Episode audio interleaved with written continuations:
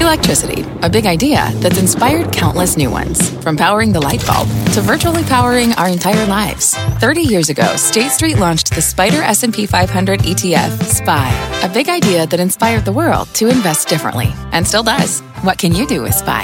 Before investing, consider the fund's investment objectives, risks, charges, and expenses. Visit ssga.com for a prospectus containing this and other information. Read it carefully before investing. SPY is subject to risks similar to those of stocks. All ETFs are subject to risk, including possible loss of principal. Alps Distributors Inc. Distributor. Yes, we do, and welcome to Fast Money, everybody. And we are following two major breaking stories for you at this 5 p.m. Eastern hour. First, another major sell off hitting Wall Street. The Dow now down nearly 2,000 points over the past two sessions. And next, a bombshell from Disney. Longtime CEO Bob Iger is out. Iger and his replacement, a gentleman named Bob Chapek, will join CNBC in a first on CNBC interview in just a matter of minutes live. That is a big interview, and we have a big show coming your way tonight. Your traders on the desk tonight are Tim Seymour, Dan Nathan, and Guy Adami. And we're also joined all hour by Gina Sanchez, CEO of Chantico Global. Gina, welcome. Good to see you. All right, let's get right now to it. And we start with a sell off, another rapid reversal in the markets today. Earlier this session, stocks were actually higher. Hard to believe, but true. The, DAC, the Dow is back up above 28,149 but only for a cup of coffee. Before more headlines began crossing and then more selling programs hit, and the market turned south. The CDC saying the U.S. has done a pretty good job so far with rapid response, and coronavirus cases are still very low. But it also warned that the virus could hit us as well, and that will likely take down economic growth and earnings projections. So, Guy, yes, the 2,000 point, nearly 2,000 point haircut in 48 hours of trading is there any place to hide, any way to protect our viewers and listeners' portfolios today? Uh, well, yeah, I think we've done a decent job of, of leading people down that, that path, and it comes in the form of bonds, as we've talked about now for months, and the gold market as well. Now, you could say, well, the gold market sold off today, and yes, that's the case. We can get into that later, but I still think both work. In terms of, though, what you do now, you have to be looking for levels where this stops. And we've been talking about one specific level in this S&P 500 3030, 3030, which is now just 100 or so S&P points from here. And that's not unrealistic to think we could see it over the next week or so. I mean, given what we've seen over the last couple days, you could see it in 24 hours. I think that's a reasonable level of a retracement. I think that gets us down about 11, 12% from the all-time high. It makes sense for a lot of reasons. Then you try to figure out your individual stocks accordingly. If you want one other line in the sand, and we've talked about this, I know Dan's been all over this, the Russell – never made a new high while the S&P was making a new high. The IY, excuse me, the IYM, the Russell Small Cap Index, 150 is your line in the sand there. Tim, any reason to believe that the selling is over?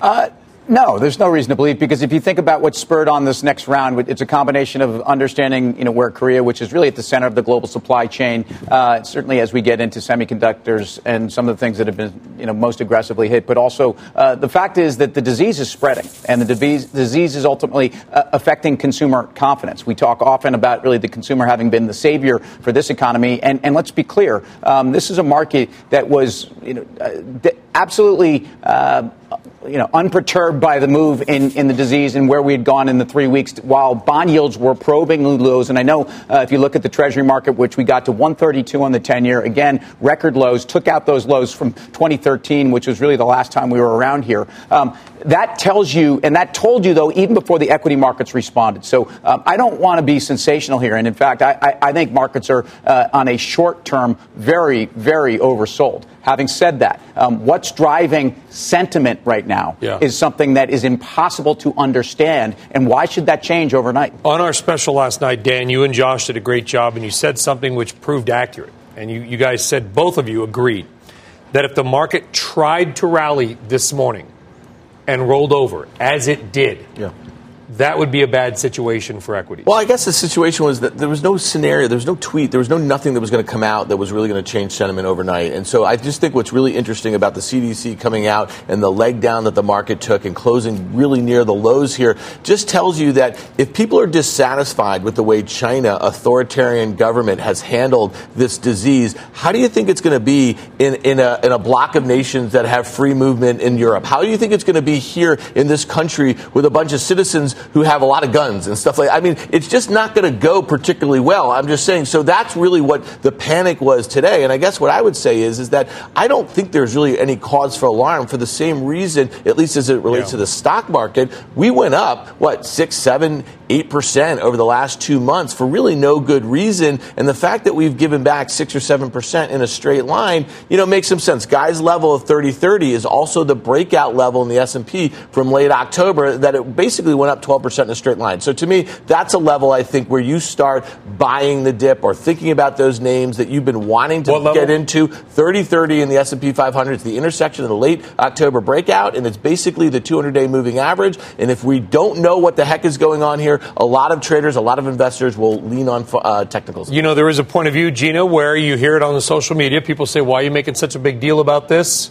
Luckily, the fatality rate's low. We got 14 cases in the United States. It's not that widespread in Europe. Here's why, and tell me if this is wrong. China is, let's call it one fourth of the global economy. Europe, one fourth of the global economy. We're a fourth, and the rest of the world makes up the rest. If we start to see a slowdown in Europe, and China, as we've already had. Mm-hmm. We have to take down earnings estimates, multiples, earnings yield, everything everything has to come down. I agree with you, and I'm not sure that just going back to October is going to cover that kind of a scenario. And I think what we're still grappling with is are we dealing with a local Asian outbreak or are we dealing with a global pandemic? Those are two very different things. And those, granted, even in the global pandemic scenario, you're still dealing with something that's probably a quarter to a half a year long in terms of pain, and then you tend to get a recovery from there. But we don't know what we're dealing with yet, and we're still trying to figure that out. And the big stress test is what happens and how does the U.S. handle it? Because if the U.S. cannot handle containment of this virus, then no one. Well, can. so look at the hold on, guy. I want Tim jump it, but look at keep those stock charts up here of the S&P laggards. I think that tells a story. Look at the names on this list. If you're on the radio, here they are: American Airlines, Occidental, Southwest Air. Live Nation, and Marriott. Here's why I find this list interesting, and the stocks all got whacked 8 and 9%. percent mm-hmm. Tim, Live Nation is a concert promoter right? They're, they're pretty much they're global, but they get people together. Southwest Airlines right. basically has no international presence. A little bit, whatever, Puerto Rico, that's it. This is the market saying people are going to be nervous about congregating in groups and doing things where they might spend money. Right. So, so we haven't, we've never contemplated this, this dynamic in this country. We, at least not, not in my lifetime. Um, and as has been pointed out here, we, we have a case here where this is typically a contained geographic event. So, uh, consumer confidence has been critical to this market. Uh, the other side of this, though, is, is when the Fed starts to say, and there's been quotes over the last couple days, you know, essentially, we're, we're, we're ready to respond or we're watching. And you know, what can the Fed do at this point? And, and it gets to something that we also talk about on the show for, for a long time time. To me, the Fed's comments here sound a lot like the BOJ, who, who's been, you know, basically flailing in the wind for, for many years here. So you're right, Brian, Thank to point out the, the, the domestic uh, element of, of that sell-off. Um, I think airlines, uh, it, the multinational ones, I think the entire airline space is being sold for that reason. All right, guys, we got to move on. We're going to get back to this macro discussion, but we've got to turn right now to the other big breaking story of the evening. In a rather shock move Bob Iger will step down as CEO of Disney, but effective immediately. Investors have reason to be surprised. Iger had recently signed an extension to his contract. Now, he will remain as executive chairman through next year. The former head of Disney Parks, Bob Chapek, will take the CEO job. Julia Boorstin will be speaking with Bob Iger and Bob Chapek in a few minutes live right here on Fast Money. Gina, I'll come to you. You live in you live in the shadow of the house. You live in L.A. Mm-hmm. I think right near Disney, or at least near the executive offices of this company. What's your take on this move? It came out of nowhere. I think it came out of nowhere, and I think a lot of people, obviously, in the stock is reflecting that. And and I, if you look at sort of what Disney, Disney has so many great chips on the table. Obviously, coronavirus is hitting them really hard, particularly in their parks. They've got Shanghai and Hong Kong both shut down right at the, the they, were just about to revive Mulan, which would have been uh, an enormous. They're having to push that back, so they're sort of getting hit right and left. So it's interesting um, that Iger steps down right now at this moment. Now, heading, handing this off to the head of parks makes the sense. This parks have really driven revenue, and they've also shown that they are completely um, inelastic in terms of demand. They keep raising the price, and they can't get the numbers down. People still continue to come and pay, and that's huge as well. Well, the fear is they're going to get less, fewer international visitors. Absolutely. But they may make that up with more domestic visitors who are now deciding maybe not to go somewhere to Mexico or to Hawaii we're going to stay home, we're going to drive to Disney. Yes, absolutely. You think that plays out? Is that a scenario? Well, I mean, I, I think that, that, that Disney still suffers. You know, Disney is probably one of the best places to go catch the flu, for example, just because of so many children. Um, but but Disney also has other huge forms of revenue. Disney Plus is on fire, right? If you look at the numbers, that's basically saying, hey, we're here, we're real, and our content packs a punch, and people want our content. Yeah, I'm not looking to go to Disney on the best of days, respectfully, unless again I can get on Mr. Toad's Wild Ride, which is again my favorite, followed by the Hall of Presidents. Outstanding. Throw in a Country Bear Jamboree, that's your day. With that said, you got to try to figure out where to buy it. And if you go back and look, last April, we exploded off of the 120 level, which had been resistance for a long time that's where I think you re-own the stock, and where I think right now probably four or five dollars away. But you know the things that we're talking about as far as as far as the coronavirus and Disney, and to, to not try to be insensitive to what's going on, I, th- those to me are things I'm fine with on Disney. Those those to yeah. me are, are, something where even on an disruption, even on revenues for the next two quarters, um, that's something that they won't get back. But mm. it's it's the core of those four essentially parts of the Disney stool that are holding up. That includes studios, it, consu- it yes. includes consumer products, it does include the broadcast, and it certainly includes the, the other parts of, of the Disney Plus story. So uh, to me, the Bob Iger news is critical right now. This was the man who certainly had driven a lot of value, certainly was part of the reason why the multiple at Disney far exceeded that. And yes, this business model, but the rest of the media sector has not even been close here. So, so that's, uh, this is a critical dynamic here, even though Disney Studio in the last 12 months has arguably never had a 12 month period. And I bet we had said that multiple times over the last couple of years. We see what they're doing in streaming. We see their ability to actually use all parts of their flywheel to support their consumer yeah. products and everything. And it's a great point. In the movies, I think they had $7 billion movies last year with the Marvel franchise. But the reality is this you could sign up all the Disney Plus customers you want at $5.99 a month that would take years to replicate the margins of a family of four or five going to Disneyland, where the tickets are what a buck fifty. You're going to spend two hundred dollars for two or three person. quarters, though. I mean, well, I, but the, in the way that they reorganize these businesses, they're thinking about these brands and they're streamlining them a bit. And you know, and obviously the new CEO comes from the the old Parks division. Um, I'll just say this: you know, this guy's going to be reporting to Bob Iger for the next eighteen months or yeah. so. So I, I, think that you know Bob Iger is still the CEO for all intents and purposes. That's But I think it's really important to remember he's Iger's been there for 15 years. What did Iger do? He bought Pixar. He bought Lucas. He bought Marvel. These is, this is the path forward now. Obviously, they bought Fox. They executed on the Disney Plus. Let's see what some new blood can do. And I think Guy's right. I mean, you get this thing back down 20%. That would be peak to trough down to that 120 level. And all of a sudden, you have a thing trading at a market multiple I'd below 20 times yeah. or so. Very and then attractive. you say to yourself, let's see what the next decade and, looks like. And I'm going to go back to the point that I made earlier, which is that even in the global pandemic scenario, this only lasts one to two quarters at most. This pain definitely is is recouped. So a good value stock like Disney could actually be, represent incredible value. Well, I'm looking at a chart here with a 50 and 200 day, Dan, very quickly. I mean, you can, it just busted through the 50 day moving average. It tried to hold for about a cup of coffee and dropped through. There's nothing. But, but uh, just nothing quickly, Sully, I could tell. But the I whole market did you, that. Everything is broken the uptrend. I mean, we literally had a 45 degree angle in the best names out there. They've all broken below them. So that is the first level that's been breached. And now you got to start thinking about other levels of support. That 120 should be fundamental support for this stock. I can't tell you what's going to happen in a big market downdraft, but that should be a fundamental level. And, and just to, just to be clear on the impact of parks, and I'm, I'm looking at a Deutsche Bank report. This is their research. This says this is this is essentially an eight percent hit to, to EPS if you base it upon uh, what they've done in terms of closing these parks and the impact in the here and now, at least that we're measuring right now.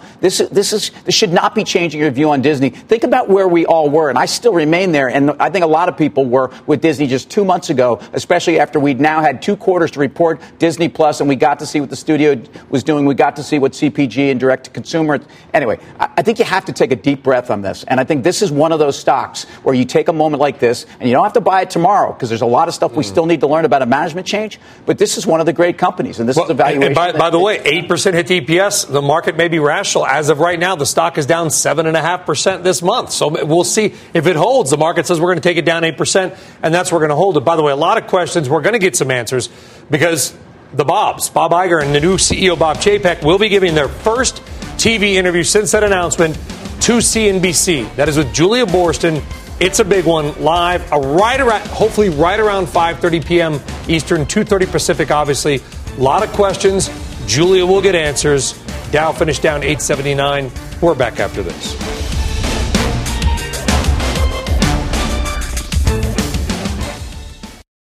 Wouldn't it be great to have all your investment and retirement accounts in one place? Yahoo Finance, our sponsor today, makes it easy. I use it to put my investment account and 401k accounts into one hub and get expert tips that help me confidently manage my money. For more than 25 years, Yahoo Finance has been the brand behind every great investor. Whether you're a seasoned investor or are looking for that extra guidance, Yahoo Finance gives you all the tools and data you need in one place. They're the number one finance destination, producing a holistic look at the financial news cycle, including breaking news, original editorial perspectives, analyst ratings, independent research, customizable charts, and so much more. Securely link your brokerage accounts for a unified view of your wealth, including 401k and other investments. A comprehensive perspective is what sets apart great investors, and it's how Yahoo Finance ensures you have the insight to look at your wealth in its entirety. For comprehensive financial news and analysis, visit the brand behind every great investor, yahoofinance.com, the number one financial destination, yahoofinance.com. That's yahoofinance.com.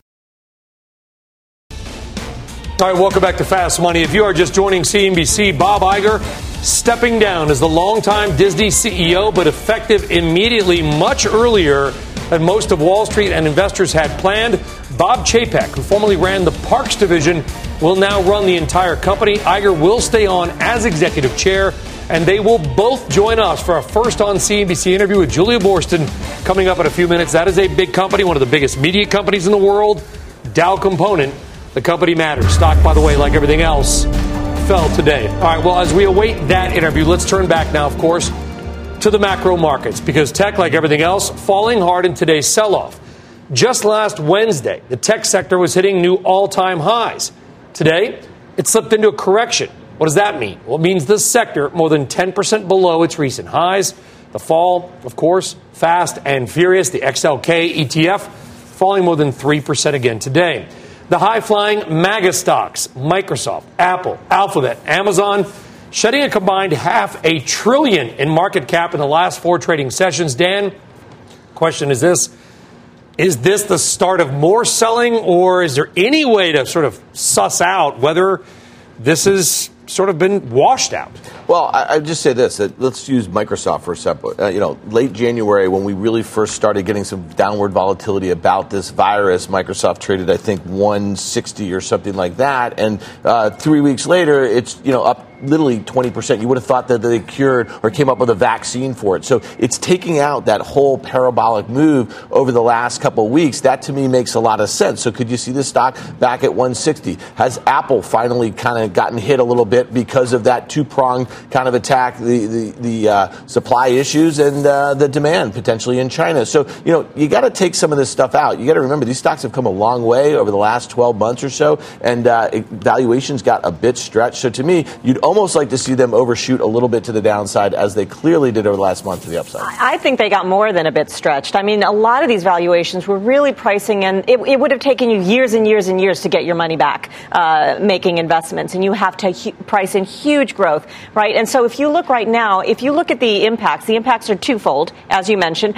The first is obviously the supply chain to the degree to which they're waiting for parts that are coming from either factories in China, now Korea, um, even spreading to other parts of Southeast Asia. That's a big deal. Um, and then, of course, you have the, the, the other prong, which is the consumption problem. Nobody is going out. Right now, everybody in Wuhan is in home, literally in their homes. Um, and so when you have that kind of shutdown in terms of consumption, yeah, that's going to hit you both ways. And I agree with you. I don't think we've seen nearly the kind of correction we would need to see in order to justify the pain that these companies could take, even in a short period of time. It's like everybody in the investment world is just looking straight past this. But, but it, and so that's totally rational. Um, except for the fact that I, I think the markets um, didn't pay attention to trade war. The markets didn't pay attention essentially to even some seasonal and also some cyclical factors for, for memory chips and, and when there's restocking. And so the point is that semis didn't react ever um, in the last year and a half. In fact, it went to all time highs. And this is what I think everybody's here saying. I know, Gina, you're saying this. This is a case where um, I think, though, this is a catalyst that allows people to really reassess where semis actually were.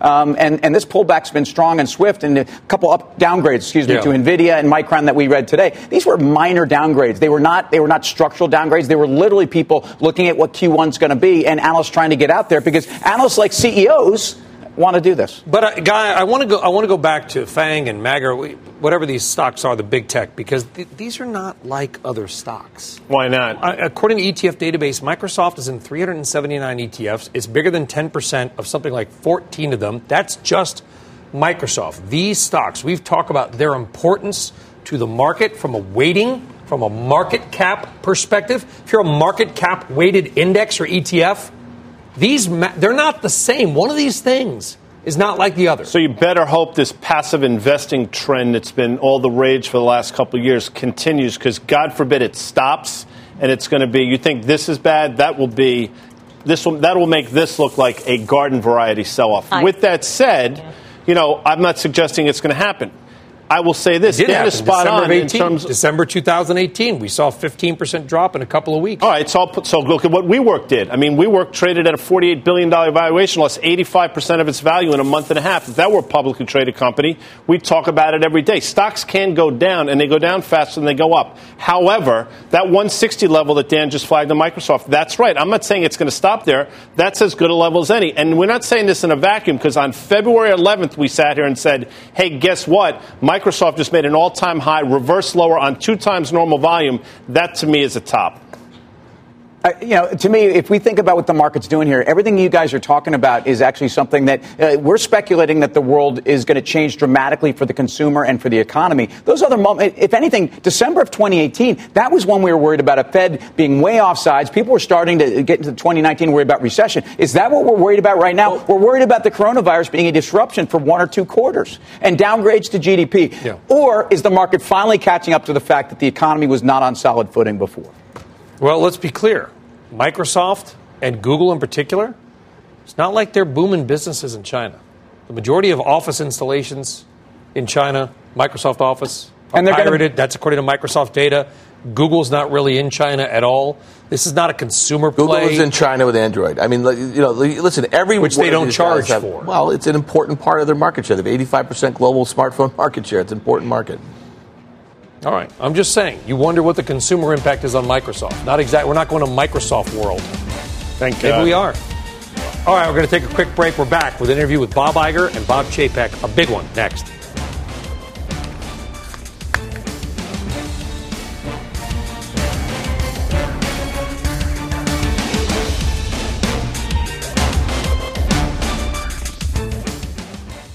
Canva presents unexplained appearances. It was an ordinary workday until. That presentation appeared out of thin air. Also, it's eerily on brand. Wait, did that agenda just write itself? Words appear, making this unexplainable case. Unexplainable? It's Canva's AI tools. I can generate slides and words in seconds. Really? the real mystery is why I'm only learning this now. Canva.com, designed for work. This podcast is supported by FedEx. Dear small and medium businesses, no one wants happy customers more than you do. That's why FedEx offers you picture proof of delivery, packageless and paperless returns, as well as weekend home delivery to 98% of the U.S. on Saturday and 50% on Sunday. See the FedEx service guide for delivery information. FedEx Ground service is also faster to more locations than UPS Ground. See what FedEx can do for your business. Absolutely, positively FedEx. All right, welcome back to Fast Money. If you are just joining us, big news from one of the world's biggest media companies. Disney's Bob Iger stepping down as CEO effective immediately. Bob Chapek, who ran Parks, will now run the entire company, although Iger stays on as executive chairman.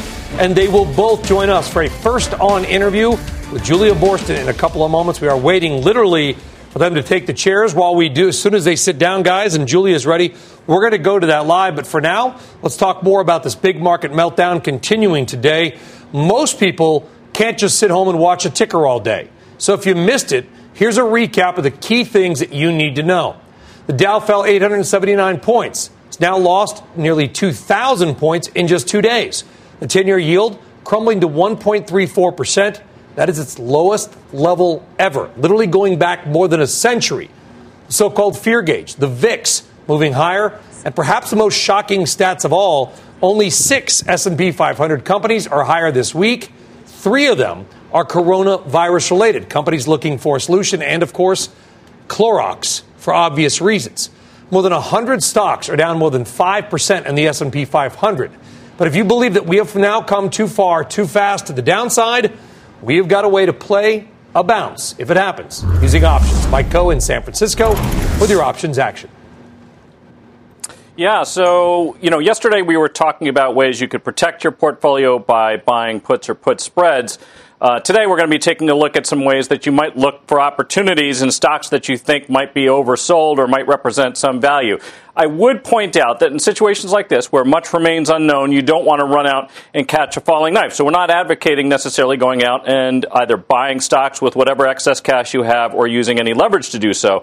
The other thing I would point out, though, is that in some ways the decline has been fairly orderly, fairly steady. Not huge gaps down, but fairly orderly decline. The one other point I would make is try to avoid double exposure. So if you're going to look at, to do things like sell puts because premiums are elevated, don't do so in companies that might be exposed to a great deal of risk. Examples of that would be travel, airlines, and energy stocks. So I was taking a look at Microsoft, some ways that we could take advantage of the fact that volatility is a little bit higher. One of the ways that you could do this if you already own the stock and are thinking that you want to have more exposure to the upside but don't want more exposure to the downside is using a 1 by 2 call spread. Specifically, I was looking at April, the 175 185 1 by 2 call spread. In this trade, you would buy the 175 calls, those were trading for a little over $5 and then sell two of the 185s for about $2.15. Net net, you're spending about 95 cents, so a relatively small percentage of the current stock price to make that bet really all you're doing is trading off the upside above 195 and you get incremental exposure up above 175. That makes a lot of sense because the all-time high in Microsoft is 190. Hard to see how we're going to get there in less than 2 months. Another thing you could do if you don't already own the stock is something called a call spread risk reversal. In this situation, I was looking at selling the 155 puts and buying the 175 calls and selling the 185 calls. You can do that for even money. Now, here's the situation you're going to get exposure to Microsoft from 175 to 185 on the upside, but you're not going to be forced to own it unless it falls down to 155. And that represents a better than 20% decline from the peaks that we saw not that long ago. So it's a way where you can get exposure to the upside without going out and buying the stock right here. And you're taking advantage of the fact that premiums are elevated. In some of those higher risk areas, though, the higher premiums are deserved. You might just want to buy calls if you're looking to make bullish bets there.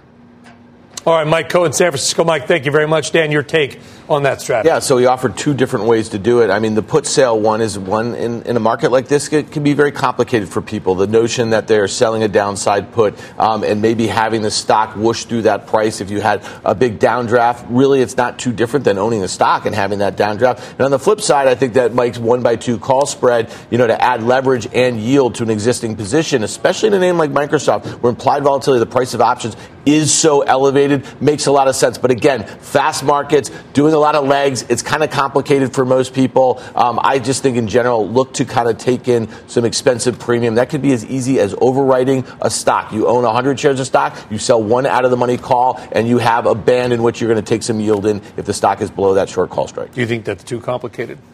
Well, it's, a, it's an advanced it just depends. strategy. I mean, right? listen, there's there's a whole show Friday at 5:30. It's called Options, called Action. Options Action. Tremendous Amazing. show. Mike, But but can I can I Carter. because Dan Dan and what these guys do in options action they actually they make it very uh, understandable. But I but I will just say simply um, if you have puts on you have two days of vol like we have uh, you know the, what what I typically do is I tend to roll those puts out. Um, these are these are moments you've waited for when you had that protection, especially when you bought Qs five percent out of the money and whatnot. Um, so to to try to hold it for another vol spike up to forty. Um, look, history says we don't get that. History says two days in a row of 95% down days are extraordinary by any measure. And that's an opportunity as someone that holds puts to, to roll these out, to take, take some profits and move these down the line. Good stuff there, Dan. Thank you. Mike Khouw out there, thank you as well. Again, we're going to take a very short break. We're going to come back with a first on CNBC interview with Bob Iger and the new CEO of Disney, Bob Chapek. Stick around.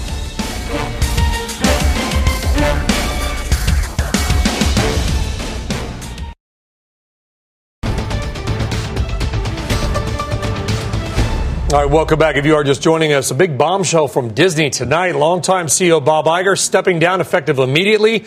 He will be replaced by Bob Chapek. Both men are sitting down right now with Julia Boorstin in Los Angeles in a first on CNBC interview. Julia, take it away. Thanks so much. I am joined now by Bob Iger, as of today, executive chairman of Disney, overseeing all creative endeavors at the company, and also Bob Chapek, as of just now, the new CEO of the Walt Disney Company. Thank you both so much for joining us Pleasure. today. Um, so, first to Bob Iger. You, back in 2017, when you announced the Fox acquisition, extended your contract as CEO through the end of 2021. Why make this change now, more than a year and a half before your contract is up? Well, the company has a great collection of assets, businesses, brands, franchises, particularly with the acquisition of 21st Century Fox and the uh, purchase of the larger share of, of Hulu. Uh, and we also have recently deployed a very new and extremely important strategy, the direct to consumer strategy that led to the uh, ESPN Plus product being launched, and then, of course, Disney Plus, which launched in November. So, as we looked at the businesses, we felt we have a great set of assets, we have a great strategy. What's next? And what was next in terms of my own priorities is making sure that the creative pipeline of the company was really rich, that all of our creative engines were uh, working extremely well and I wanted to spend more and more of my time on that. But the only way that I was able to do that was to give up the day to day running of the company to pass the torch on to Bob so that my direct reports and the authority over our businesses will shift to him, freeing me up to do what I think is our next big priority. Now, for investors, this seems abrupt. The stock is trading down and after hours. I interviewed you just a couple of weeks ago after your quarterly earnings report. How long has this been in the works, and for how long have you identified uh, Bob Chapek as your successor? Well, we've had a succession process that's been ongoing uh, with the board for actually a few years. Uh, it's something that we talk about virtually at every meeting. Uh, and we identified Bob a while ago as a a likely candidate to succeed me, but they went through a thorough process and uh, discuss other possibilities. So it's again something that um, you know the board has been engaged in for quite a while. They got to know Bob very well during that period of time. He ran one of our most complex, one of our most important businesses, Global Parks and Resorts, for instance, during a time of great capital investment and a time of great change, and did so very well after working for the company for 30 years. In terms of the market today, you know, what's going on obviously today is something that is, you know, very serious and certainly a concern to us. Uh, but the timing is, you know, unfortunate, but not, not anything that we can control. And um, it certainly didn't play into the timing of this decision. And you um, are signed on to continue through the end of 2021, overseeing all the creative elements of the company. But at the same time, Bob Chapek is going to be running the day to day business. For you as executive chairman and you as CEO, will that create confusion about who's in charge if you're going to be reporting to Bob Iger? Um, how do you address those concerns and potential conflict while you're uh, still uh, executive chairman? Well, we've worked together extremely well. Actually, our senior management team has worked together quite well. We know each other well. We we uh, we get together often. We share a number of the issues of, of our days in terms of running the businesses. So there's a lot of familiarity, a lot of collegiality. Um, in terms of you know, confusion, we're not really concerned about that. Bob is going to be running the company and, and running the day to day businesses. As I said earlier, uh, all of my direct reports shift to him. I have one direct report, and, and that's Bob. Uh, we'll be focusing on the creative, but any of the big creative decisions that have to be made, I fully intend for Bob to be at my side. It's important for him to learn as much as possible. You know, what this is about really is you know, we believe a really good succession process and a really smart transition process. The goal here, during the period of time that I will be executive chairman, is to create a, a transition process that is smooth and, and functioning and effective and we're not concerned at all about creating any confusion. Now, for you, Bob Chapek, congratulations on this new role. Um, your predecessor, Bob Iger, made a number of massive changes that really transformed the Disney company the acquisition of Marvel, Pixar, Lucasfilm, the launch of the direct to consumer business. What do you see as your mission going forward? Do you imagine transforming the company as much as, as he has? Well, I obviously have huge shoes to fill. I mean, Bob's legacy in the company is just profound. Uh, I think my role is now to take the strategic pillars that he's so well established over the last 15 years and continue to work on those and implement those in the marketplace. Most importantly, our direct to consumer initiatives, but at the same time, look around the corner for what disruption might be going on in the marketplace that would necessitate a fresh look at those things. But right now, the, the course that Bob has laid is one that we fully intend to follow, and I think will pay dividends for our shareholders for years to come. What does it mean for you as the new CEO to have Iger um, as the executive chairman for more than a year and a half? Well, it's it's certainly a privilege to have Bob, you know, still available and there for guidance. Uh, I've had a front row seat to Bob Iger's magic at Walt Disney now for 15 years, and to be able to extend that for the next year and a half or so while I make the transition into this new role is just a luxury that, frankly, I, I couldn't ask for more. Do you feel like your mission and, and your purpose as CEO is to continue on the path that Iger has started, or do you envision more need for change or potential acquisitions or sort of shifts down the line? I suspect in the beginning it will be more of the same because essentially the strategies that Bob's put in place are really, you know, long lasting in terms of where the company's going to go in the short term. Over time, though, as we all both recognize, disruption and transformation are just inevitable in this business, and it hits each one of our businesses a little bit differently. But it's inevitable that those businesses will be disrupted, and it's recognizing at that time when we'll need to shift. And that's, I think, the art of the job. You are taking on this job at a moment of incredible change, not just in the streaming business. We're about to see the launch of several new streaming services, but also in the parks division. You, until today, ran the parks and consumer products division. Two of Disney's parks are closed right now Hong Kong and Shanghai. I know you oversaw the launch of the Shanghai park. There's no sign of when these parks will open.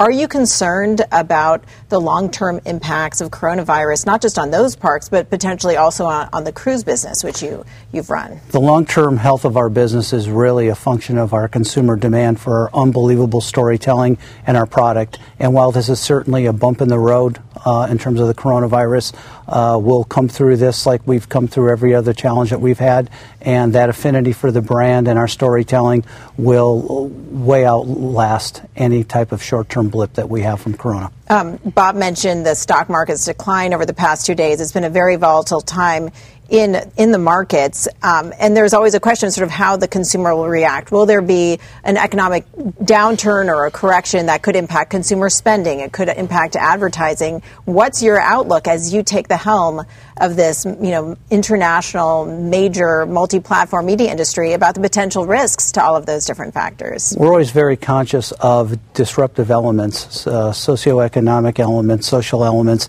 that could come in at any time and disrupt our business. But I think when you have the core assets that we've got, those franchises, the Disney brand, once again, we'll sort of uh, see our way through all those disruptive elements. Doesn't mean that uh, we won't get surprised tomorrow, but uh, we've got the strength to get through them all. Now, you've worked in many different parts of the Disney business, most recently parks and consumer products, also the studio, um, distribution of home entertainment, but you've not worked in the TV bundle business, the part of the business that is suffering from the cord cutting trends, um, which I've talked to Bob Iger about many times over the past several years. As someone who has not worked in that business, what's your outlook to the threat of cord cutting and how to handle it? Well, to me, the, the, the commonality between uh, our businesses are as our consumer. And I've worked in consumer businesses my entire career, and it's not ironic that our strategy for the media business now is a direct to consumer business where we have that one on one relationship with our customer without necessarily having a lot of middlemen in between. That's my sweet spot, and I think that is something that I could leverage now throughout all my experiences, not only at Disney, but even before Disney, in terms of figuring out how we take the data, the information, the technology, and once again, our storytelling right direct to the consumer so that we can take all the great equities that we have and continue to build those for our shareholders. Now, Bob, as you focus on the storytelling and less on the day to day, Um, do you imagine potentially extending your time at the Walt Disney Company beyond December 2021? No, I don't. No. So what I've been to the company 45 years, and I was in the CEO job for 15 of those years. And I was president and COO for five. So it's a it's it's been a fun run, and I'm looking I'm looking forward to the run ending. But I've got I still have a job to do. And what will what will you do after 2021? I'm going to use my imagination. you will use your imagination. I'm going to go to Disneyland. Uh, you're going to go to Disneyland, as I'm sure you'll probably make your way there many times before then. Well, I want to thank you both so much for coming to us after the historic this historic announcement. Bob Iger, Bob Chapek. Thank you both so much for talking to us today. Pleasure. Guys, Thank back you. over to you in the studio. All right, Julia Boorstin with Bob Chapek and Bob Iger in a first on CNBC interview. Julia, thank you very much for bringing it to Fast Money. All right, so Tim, we listened. Anything you heard from the incoming or outgoing CEO and still executive chairman, by the way, that would change your investment opinion on Disney? If you take everything at face value, this was about se- secession and transition, then this is uh, nothing really changes for Disney shareholders. Uh, this is certainly the best content out there, uh, arguably some of the best DTC out there, uh, or I should say at least a challenge to Netflix, and certainly trading at a significantly cheaper multiple in that core DTC business. Uh, but as someone that's long the stock and someone that was hoping we didn't hear about either some uh, some shakeup at the company for a specific reason or the fact that there was structurally something broken. Um, this is uh, about what we thought was going to happen. There was nothing new on news today. The timing was uncomfortable based upon the day that the markets Yeah. had had, and obviously this was never going to be a happy day for Disney shareholders. But but that's what I heard. Yeah, I agree with that. I, I actually got took a lot of um, comfort from the, both the way that they set up why this happened and also the plans going forward, meaning that there's going to be sort of a continued succession. This isn't just happening today and Bob Iger rides into the sunset to go use his image. Well, they got to say that, right? I mean, you, you've got to have this continuity. I mean, we look at a Netflix guy, Dami or, or Dan. It's like, you know, the streaming wars have really just begun. Is now the time to change? No, listen, I think to your point, they, what else are they going to say? Of course, this was in the works. Uh, we're well-oiled machine. Secession plan would be there another year. It, make, it all makes sense. Just a question of where you buy the stock, and it goes back to what we talked about earlier in the show. You have to have your line in the sand, and for me, 120 makes as much sense as everything. It'll give the stock a more reasonable valuation in terms of where it's been, and it's a level that we had trouble with on the upside for many months, many years ago. Can I ask a quick? So, but what has changed? And maybe you Nothing. felt this way for a long, you know, since that point. Because, um, because to me, the news over the last couple of weeks has not really changed for this company. Today, what we heard apparently doesn't. Okay, good stuff there. Big, big news day, by the way. By the way, Salesforce, their co-CEO stepped down as well, and Mastercard yesterday. All right, coming up. More on today's big sell-off. How should you set yourself up for tomorrow's open? We don't have any futures yet. We're going to talk more about what is likely to happen and what to do about it. The sell-off continues. More fast money right after this.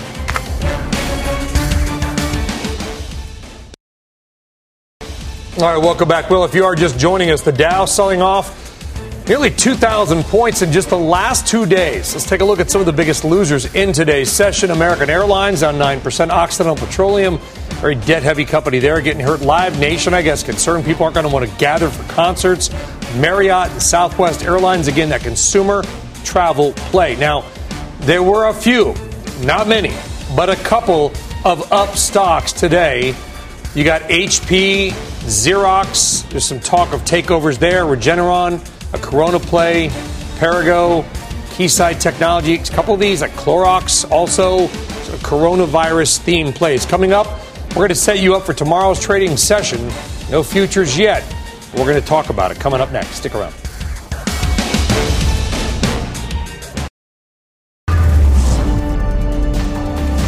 All right, welcome back. Well, again, if you're just joining us here, if you're busy today and didn't pay attention, you missed another one. All right, stocks rocked for a second straight day. Every S&P sector finished down. The question is this: How do you position yourself for tomorrow, Guy Dom? You don't have any futures yet. We don't have any Asia yet. We will have a special tonight, by the way. We'll get those trades. Any way to position yourself tonight? Well, Dan made, and I watched some of the special last evening. great when I got job. Great, outstanding job, and they pretty much outlined what was going to happen. I think tomorrow what you're rooting for is a down open and then followed by a rally. We've seen that before. I think tomorrow's your relief rally day. You hope it opens lower and you get a bounce in some of these names that have been drubbed. Not to suggest that the market can't go low over the next couple of weeks. Tomorrow's your bounce day. I I think you'd like to see yields kind of stabilize a little bit. I think it's been pretty unsettling over the last couple of days. We've seen one five breached, and then this new all-time low at one three five in the uh, or one three three, I think, in the um, ten-year Treasury yield. I think that's something that kind of may help equities. Uh, What is stabilize a that bit. telling us, Dan? Well, listen, I mean, we, we've all been talking about this for months and months. I mean, to me, it's been a pretty clear sign if you go back and look at the last time we were at these levels, 2016, 2012, there were some serious growth fears in Europe in 2012, in China in 2016. And I think that move from we started the year or ended last year at 2% on the 10 year Treasury all the way down here, I think it was telling us something before this virus. But this is all coronavirus, right? So to be clear, and, well, I, am both asking yeah. the question because we have to say if this is all coronavirus, this is a case where you're looking at a, a 20 relative strength indicator on the S&P, which is about as oversold as we've been. If you look at where yields uh, had their last significant move lower, and it wasn't the summertime move, but uh, September 3 into October 3, and then of course the S&P went on a 16% run. Right. So you get to a place here where markets di- digest this news, had to take a breath. We were all in agreement markets needed to take a breath. Uh, just reminding of that point. But that's not going to happen tomorrow. I actually don't think we know where we are yet. And, and if you look at how coronavirus works, we still don't know how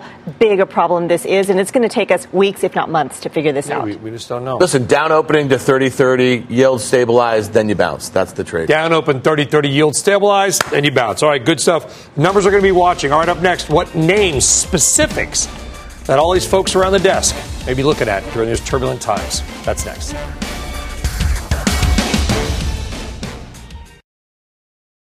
All right, welcome back to Fast Money. Obviously, a lot of people out there working today can't just stay tuned all day long to the markets. We got you covered. Don't worry. Tonight, 7 o'clock, another CNBC special report markets in turmoil right here, of course, on CNBC, 7 o'clock Eastern Time. Time now for your final trades. Go around the horn. Tim Seymour, kick it off. In difficult markets, you're, find, you're trying to find best of breed companies who are thrown around. Disney today, um, if we take that, that interview by Bob Iger after the bell, at its face value is a company that was going to go through this transition. It's a company that's pulled back and looks very interesting. We liked it two months ago. We like it more here. Gina Sanchez. We're selling a high yield. We're selling HYG. If you look at the markets right now, particularly the credit markets, we don't think that they're fully priced in yet, and consumers are yeah. most of the HIG market. Yeah, eBay, lots of news there. Activists involved, um, selling off assets. This one looks interesting. We learned a lot in the commercial breaks, your nickname being Jocko. We'll talk about that tomorrow, but Citi for a trade here, J Man. Thank you all. Thanks for watching. Mad Money with Jim Cramer starts right now. We'll see you tonight for the special. This podcast is supported by FedEx. Dear small and medium businesses, no one wants happy customers more than you do. So you need a business partner just like you. Like FedEx, who understands your passion for serving your customers because they have the same commitment towards you.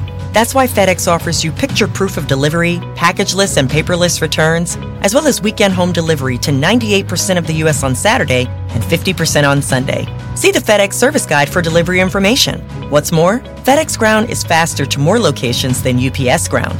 Trust FedEx for timely deliveries. See what FedEx can do for your business. Absolutely, positively FedEx.